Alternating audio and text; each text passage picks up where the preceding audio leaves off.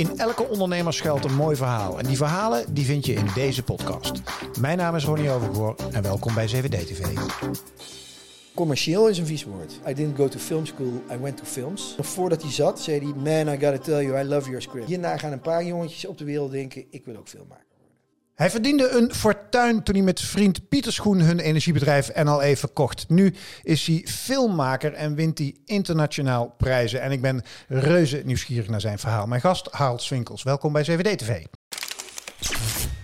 Ja, um, uitgebreid over je carrière als filmmaker, maar even nog teruggrijpen, even kort naar het, uh, waar, waar het allemaal begonnen is. Ik noem het een fortuin, dat was wel hè? Ja, was niet weinig. Nee, nee, nee. ben je eraan gewend inmiddels? Ja, op zich wel. Ja? ja? Maar het was wel aan het begin ook wel even wennen. Ja, ja dat het zo in één keer op je bankrekening stond. Ja, ja omdat je daarvoor heb je altijd ook het verhaal gehouden van eh, als je bepaalde lijstjes en zo verschijnt, ja. dat je tegen mensen zegt, ja, maar ik heb het niet op mijn bankrekening staan. Ja, ja precies. En dan zit allemaal in mijn bedrijf. Zit in mijn bedrijf en in één keer heb je het wel op je bankrekening staan. ja. Dus dat wel, uh, Zitten er nadelen aan? Behalve dat je in lijstjes komt misschien waar je niet in wil? Ja, nou, de, die lijstjes was ik zelf niet zo blij mee. Ook omdat ik daar eigenlijk niks aan heb zeg maar. Dus ik, Pieter vond dat minder erg omdat hij investeerder is. Dus voor hem is dat ook, heeft dat aantrekkende werking juist. Ja. En voor mij heeft het ook aantrekkende werking, maar dan ja, weer niet van de mensen voor wie ik gewoon heel graag aangetrokken wil worden. Ja, ja, ja, precies. Dus, uh, dus, dus, het heeft wel nadelen dat mensen... Nou ja, helemaal toen ik ook bekend maakte dat ik in de film ging, toen uh, ja, waren er behoorlijk wat mensen die hun filmproject kwamen aanbieden. En nog steeds. En, en uh, mensen voor donaties. En er komt een hoop op je af wat dat betreft. Ja, Spreek je Pieter nog veel eigenlijk? Ja, ja. Dus jullie zijn echt ga, zo dadelijk, ga zo dadelijk uh, ja, ga je, ja, ja, ga de borrel. Ja, ja, en uh, hebben jullie dan niet, want jullie zijn natuurlijk typisch ondernemers. Hoe vaak hebben jullie niet dat je met z'n tweeën op het schouder slaat, oh, dat moeten we doen. En dan tegelijkertijd zegt, nou, we moeten dat niet doen, zeg maar. Nee, nou, ik moet wel zeggen dat, dat, zeg maar, kijk, Pieter was in die zin niet zo'n filmliefhebber als ik. En ik heb altijd gezegd, ik ga films maken. Ja. Uh, en, en, en we missen elkaar natuurlijk wel. Zeg ja. maar. maar ik ben wel ook heel bewust ook niet bij hem in kantoor gaan zitten. Omdat ik dan weet van, ja, dan slepen we elkaar weer mee in allerlei doldwaze avonturen.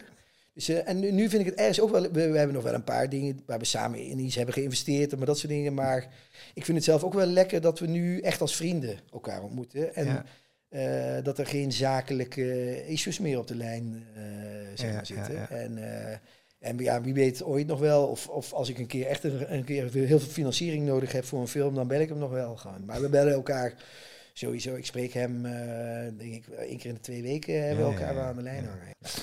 Um, wat ik leuk vond, wat ik ergens las, uh, want we gaan met name naar die filmcarrière toe. Want de rest is geschiedenis, dat zoeken ze maar op op Google. Ja. Uh, we gaan naar die filmcarrière toe en er zullen echt nog wel linkjes liggen met ondernemerschap misschien. Maar wat ik las, is dat jij een soort vooropgezet plan met je broer hebt al heel lang. Ja, ja. Dat vond ik bijna magisch klinken. Maar neem, neem, eens mee naar toen jullie, weet ik veel, acht of tien jaar waren. Ja, dat is zeg maar. En, het fijne is wel voor mezelf dat ik het altijd ben blijven vertellen aan mensen, gewoon along the way. Dus, uh, want mensen die dit verhaal nog niet kenden, die dachten toen ik eenmaal zei van na het energiebedrijf word ik filmmaker, dan meestal een hele medelijdende blik met wat is jouw midlife crisis ja. diep, zeg maar. Zo was een hele dure haar. ja, ja. ja. Um, maar, ik heb, uh, zeg maar ik heb twee oudere broers en uh, de middelste en ik uh, waren eigenlijk van jongs af aan al enorme filmfreaks. En dat hebben we ooit helemaal teruggerelateerd aan Star Wars Return of the Jedi. Ja. Uh, toen was ik denk 7, 8 jaar. Um, en dat was de eerste film waar wij naartoe mochten zonder mijn ouders erbij. Um, en daar kwamen we helemaal flabbergasted uit. Dat vonden we echt uh, geweldig. Waarom? En ja, de, de, ik hou gewoon heel erg van film, omdat er eigenlijk alles bij elkaar komt. Ik hou van, ik hou van kunst en ik hou van muziek. Uh, maar eigenlijk is film de enige kunstvorm die bij mij echt ook gewoon echt heftige emoties kan opwekken. Ja. En ik was gewoon, ik was gewoon helemaal over de moon van die film. Gewoon. Ja, ik vond het, van alle Star Wars films denk ik ook de meest kindvriendelijke, uh, achteraf bezien. Um, en uh, zelfs als wij speelden, speelden wij al altijd de film van Harold en Niels over. En er stond altijd zo'n Playmobil camera-auto bij. Hmm. Um, en toen mijn broer op een gegeven moment naar de brugklas ging, en die was wat meer alfa georiënteerd. Toen hebben we een soort pact gesloten. Dat hij mocht de filmbusiness in. En ik moest heel veel geld gaan verdienen. En dat zou dan ooit bij elkaar komen dat we samen internationale films willen gaan maken. Serieus? Ja, ja. En mijn broer was in die zin wel, die was natuurlijk wat ouder dan ik. En die had, die had ook uh, veel interesse in Amerika. Uh, en die had ook wel door van ja, dat Nederland heeft niet echt een internationale filmtraditie. Dus we hadden, zo jongens we waren, hadden we wel door dat daar dus geld voor nodig was. Ja. Um, en dat plan zijn we dus eigenlijk nu al 36 jaar aan het uitvoeren. jouw broer is ook daadwerkelijk in de filmwereld terechtgekomen. Hè? Want wat Ja, doet hij ja. nu? Hij is nu, eh, ja, het is een mond vol, maar ik kan hem inmiddels soms tot eruit spreken. Hij is Executive Vice President of International Distribution van Universal Pictures. Oké. Maar dat betekent eigenlijk dat hij een van de grote studiobazen is in, in Hollywood. Ja, ja. Ja. En was dat handig in jouw eerste stappen? Of, eh, Nee, nee, nee, niet. Ja, ik bedoel, behalve dat hij gewoon weet eh, eh, hoe de hazen lopen in de Ja. film. Maar waar ik nu zit, zeg maar, als kleine onafhankelijke filmmaker, dat Ja. is echt gewoon lichtjaren ver van waar hij ja, zit. ja zeg want, want, het- want even voor de duidelijkheid. Jij Ja. bent, hoe lang heb je ondernomen? Ja, meer dan twintig jaar. Ja, wat dat betreft vind ik ook een misvatting dat zeg maar nu ik filmmaker ben, dat het stoppen is met ondernemen. Mensen zeggen, mis je het ondernemen niet? Een van de dingen die ik vind van de Nederlandse filmindustrie is dat daar het ondernemen en het maken een beetje van elkaar losgezongen is. Ja. En terwijl alle beroemde grote makers in Amerika zijn over het algemeen ook best wel goede business people. Ja, en dat hoort bij elkaar. hoort bij dat is tegenstrijdigheid Ja, eigenlijk. en ook- is, het, is het een vies woord bijna in de kunstwereld misschien? Ja, ja, dat denk ik wel. Gewoon sowieso commercieel is een vies woord, zeg Ja. maar. Of voor het grote publiek. ja. Terwijl ik denk van ja, ik, je wilt er, als je iets maakt, wil je toch dat veel mensen het zien. Zeg Ja. dat, dat, zou, dat is voor, in ieder geval voor mij een Ja, uitgangspunt. ja, zeg ja. maar. Dan begin je toch met een kleine, korte. f- laat ik zo- het is nog geen blockbuster-achtige Nee, nee, opzet nee, die je hebt gedaan. Wat is de theorie daarachter? Eh zeg maar achter je eerste film. Ja, omdat je zeg maar, in principe is het zo dat je... Kijk, het is natuurlijk een wereldwijde markt waar ik me nu op begeef. Ja. eh, en die ook al meer dan 100 jaar oud is. Ja. Dus er zitten daar een aantal conventies in die ik aan het leren ben. En voor Ja. een deel weet mijn broer er wat van. eh, maar ook een heleboel is gewoon learning by doing. Eh, en een van de dingen is dat als je een, een, een beginnend regisseur bent... want het is wel belangrijk om te weten... is dat ik niet producent wil zijn die het allemaal organiseert en Ja, financiert. ja, ja, ja. Maar ik wil het echt schrijven en zelf regisseren. Te creatief. Echt het creatieve... en wie is dan de producent? Dat is je zaakpartner. Eh, nou, die, die doet ook wel mee met het creatieve deel. Maar die is dan iets meer de linking pin met de producer. Maar de producer die, die schakel je dan in. Je, je, je, Per je- project. Per project, ja, Oké. ja.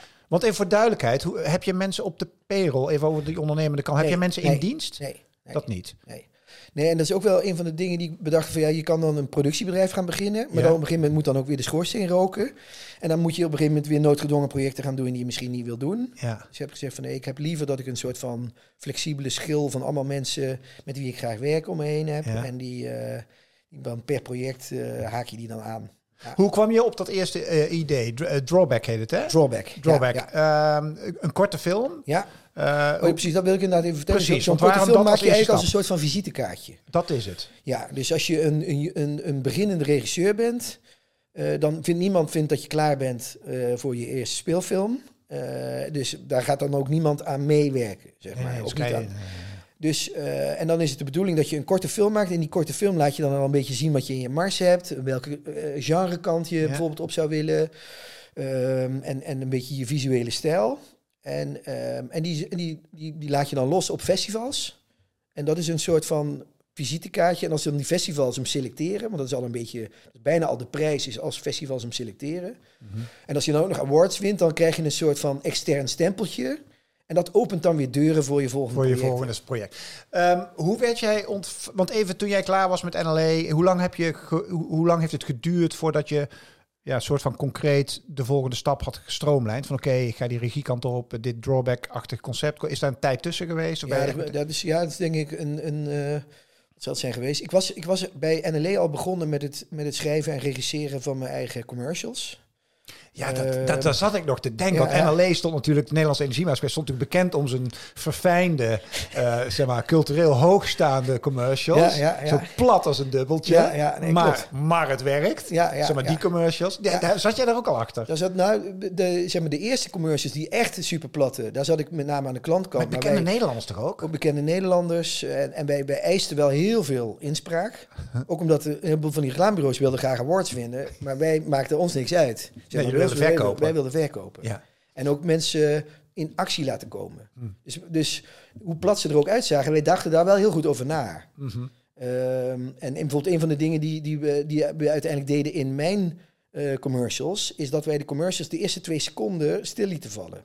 Maar dat merk je eigenlijk niet. Het is bijna een soort van subliminaal. Maar het zorgt dus wel dus dat er in een schreeuwerig reclameblok, dat mensen opkijken van een bordje soep. En, en dat, soort, dat soort dingetjes deden we, uh, maar wel doordacht, Ja, ja, ja. eh, om, het, eh, om dat te laten blijken. En ik moet wel zeggen dat de laatste commercials die ik zelf geregisseerd heb, dat, dat waren met name die op telecom gericht waren, ja. die waren niet meer zo lelijk. Nee, nee, die waren, dit, dat, dat, dat kreeg al het niveau van drawback eigenlijk. En ben je na en alleen meteen doorgegaan? Of, eh, Ja, toen ben ik eerst wel gewoon doorgegaan met het maken van wat commercials, et cetera. Ook om nog een beetje in te dribbelen en tijd in de set door te brengen en dat soort dingen. En toen ik op een gegeven moment merkte dat ik ging, mensen ging benaderen of ik hun commercial niet moest maken, toen dacht ik van, wacht even, dan moet ik oppassen. Want Ja. dadelijk zit ik dit ook weer tien jaar te doen. En Ja. dan kijk ik achterom en toen heb ik uiteindelijk gezegd van, nee, ik ga nu eh, mezelf opsluiten. Ik ga het script schrijven, wat ik al in mijn hoofd had, al een, eh, een aantal jaar. En, eh, en we, gaan, we gaan beginnen. En dat heb ik eigenlijk vanaf, nou het zal het zijn, na het tweede kwartaal 2019 heb ik gezegd van nu gaan we, nu gaan we voor het filmmakerschap. Ja, toen kwam er een mooie tijd aan om eh, eenzaam eh, als eh, scriptschrijver je op te sluiten, toch? Want eind 2019 ermee begonnen. Ja, ja, dat was wel het, ook het hele zure van Drawback, is dat we hebben die opgenomen begin 2020. Ja.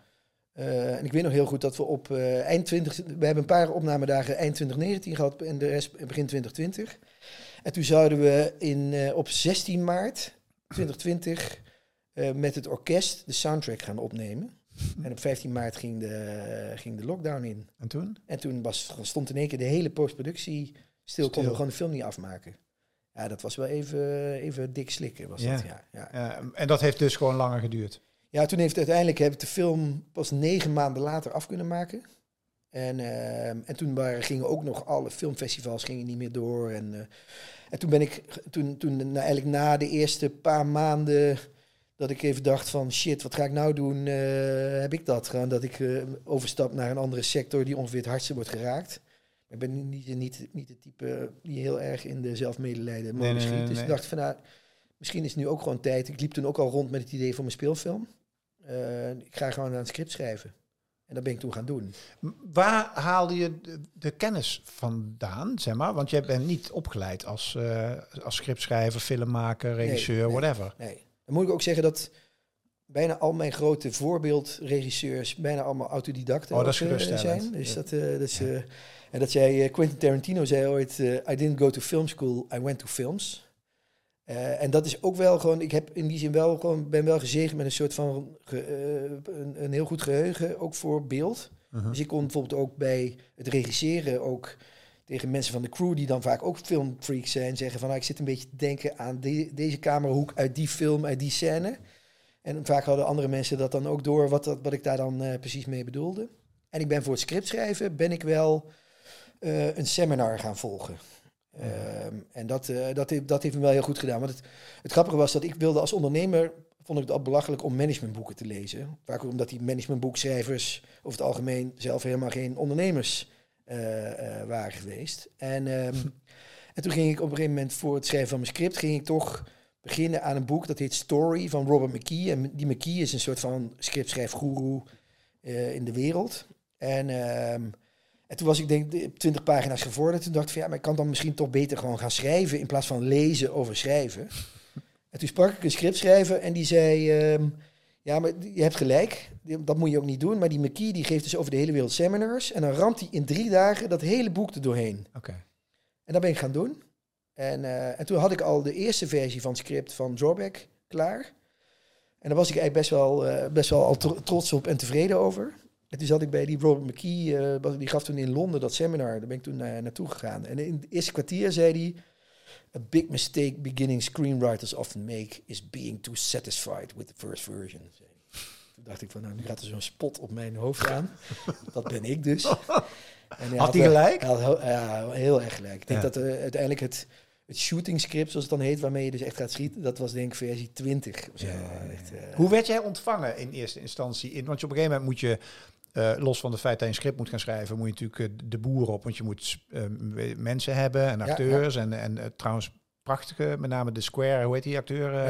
ja, Bang. Ja, Ja, natuurlijk, ja, de Square. Ja. Want die regisseur heeft ook een aantal films gemaakt die. eh, Ja, eh, ja, hij heeft daarna ook The Triangle of Sadness, heeft hij ook weer eh Gouden Palm mee gewonnen. ja, ja, ja. wat een film. Ja, Ja, ik vond de Square al heel spannend. Ja, maar hoe keek men tegen jou als outsider eigenlijk aan toen jij acteurs, weet ik veel wat, allemaal ging benaderen? Ehm, nou, wat je dus ziet is dat ze met de goede mensen over het algemeen wel een soort van terughoudend zijn bij nieuwkomers, maar überhaupt bij first-timers. En ook eens een keer first-timer met poenen.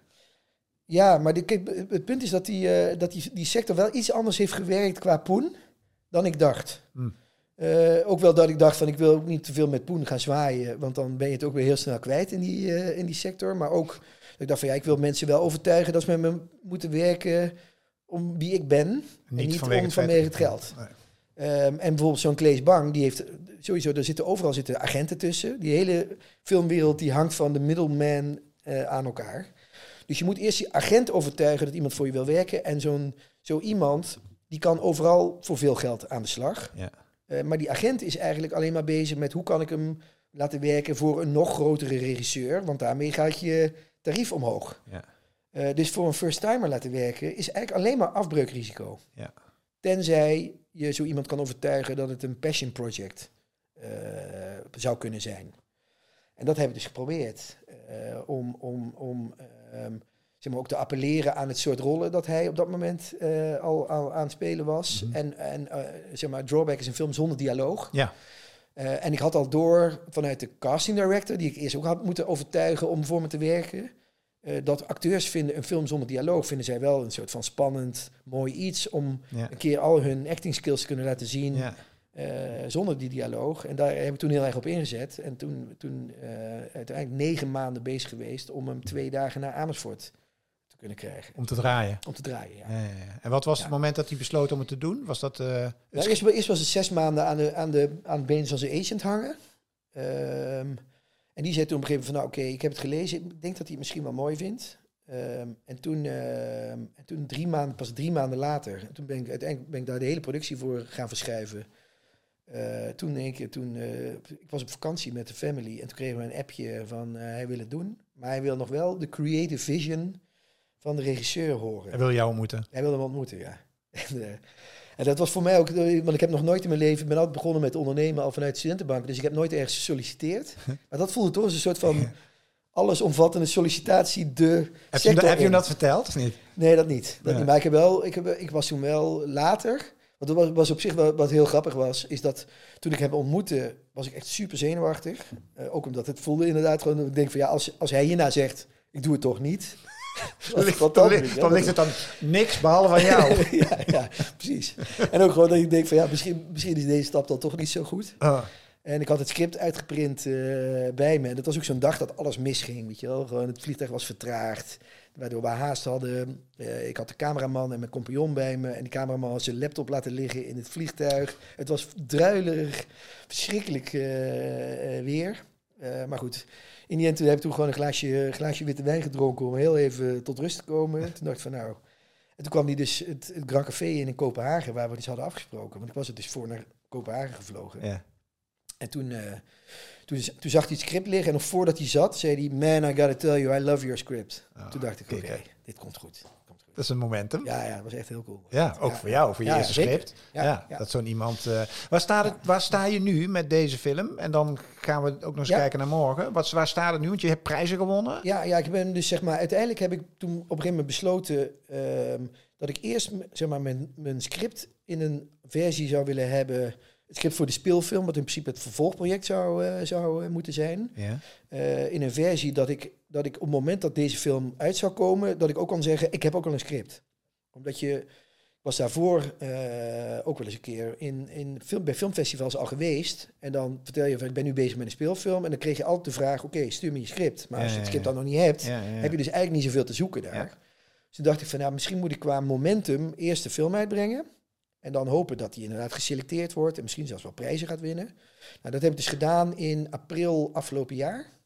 En toen, uh, toen in één keer, toen, toen het duurde een tijdje en in één keer dan werd hij ergens werd hij geselecteerd. En toen won hij een award. En toen zijn we bij meerdere festivals gaan aanbieden. En omdat ik de speelfilm in Amerika uh, gedistribueerd wil hebben, hebben we ons eerst gefocust op Noord-Amerikaanse festivals.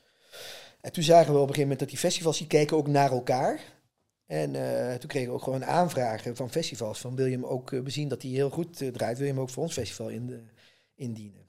Ja, dan ben ik ook de lulligste niet. Nee, dat doen we dan. Dus en toen uiteindelijk is hij echt heel veel prijzen gaan winnen. Ja. Dus dat is echt wel. En dat, dat had ik niet durven hopen van tevoren. Wel die selecties. Want je moet het zeg maar zo zien, is dat op zo'n festival draai je dan. Ja, het ligt eraan wat voor soort festival het is. Als het een algemeen festival is, draai je er ongeveer 30 shorts bijvoorbeeld. Ja. Eh, maar dan hebben er wel gewoon. Want inmiddels zeg maar, over de hele wereld worden die shorts gemaakt en inge, Ja. ingediend. En shorts voor alle goede orde, dat is geen YouTube shorts van 20 seconden, maar dat is ongeveer 20 minuten die van jou, hè? Ja, ja, het is, het is zeg maar, het is me- eh, short is meestal binnen het half uur. ja, ja, precies. Dus, eh, ja. Vertel eens over je volgende film. Ja. Want komt die eraan? Nou ja, kijk, je moet zo Heb zien. je nog geld? Wat zeg je? Want geld heb je er niet mee verdiend, wel met drawback. Nee, nee, dat, Dat is heeft geld commercieel gekost. is dat een Ik las ergens dat een miljoen gekost heeft Ja, of zo. ja, ja, dat ja. vind ik niet zo... Ja, het is veel geld, maar Ja, voor, maar voor een short is dat echt gewoon outrageous veel hoor. Ja? Maar gewoon, ja, ja, ja. gewoon hij heeft even uitgepakt zo. ja, maar het was ook wel. Ik ben natuurlijk een soort van rare zijnstromer, dus ik wilde ook wel gewoon een soort van, van eh, laten zien van oké, Ja. dit is het soort films dat ik zou willen gaan maken. Nou, en ik, ik las dat NLE was 200 miljoen, geloof ik, las ik ergens. Dan heb jij 100, dan heb je een procentje van je vermogen Ja, heb je nou, ik, eh, was, was wel iets minder dan dat. Oh, maar, oké, maar, oké. maar dat maakt niet uit. Maar, nee, maar ja, maar- het was wel zo dat ik, dat, ik, dat ik... Kijk, waar ik wel ook achter kwam, is dat ik zou die speelfilm, die ik nu wil gaan maken, zou ik 100% zelf kunnen financieren. Mhm. Maar dan wil niemand hem distribueren. Ja.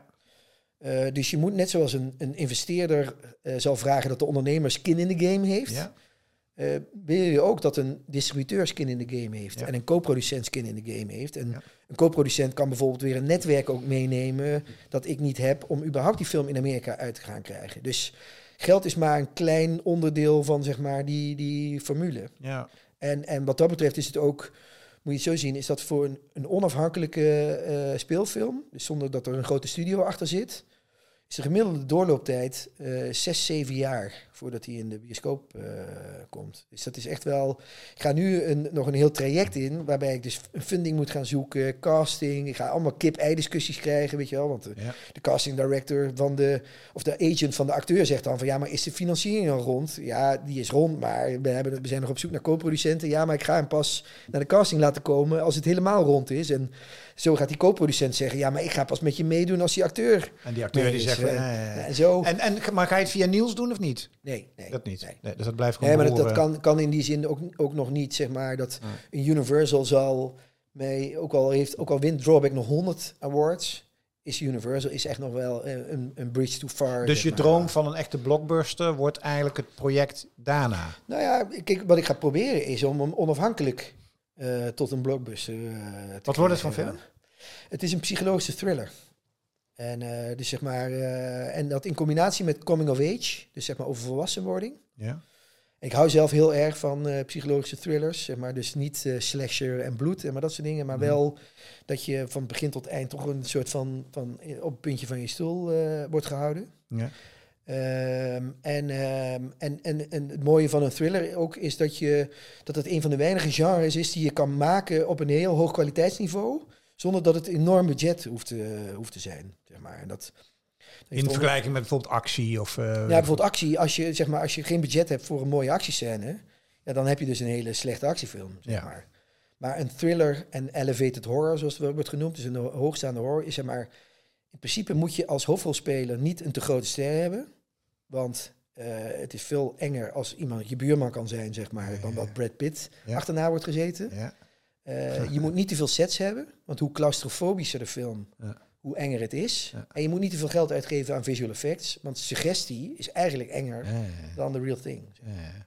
En wanneer denk je dat je rond bent om te gaan draaien? Wat is je Ik planning? hoop binnen nu en, eh, en twee jaar hoop ik dat, nu, eh, hoop dat voor elkaar te krijgen. En wat ben je die twee jaar dan allemaal aan? Is dat dan echt gewoon je netwerk aanboren, meeten? Nou, ik ben, ben dus nu bezig om het script af te krijgen in versie 4. En versie 4 is de versie waarmee ik naar buiten durf naar externe partijen. Hey, en dat is gewoon laptop zitten en typen. Ja, En met als inspiratiebron je hoofd.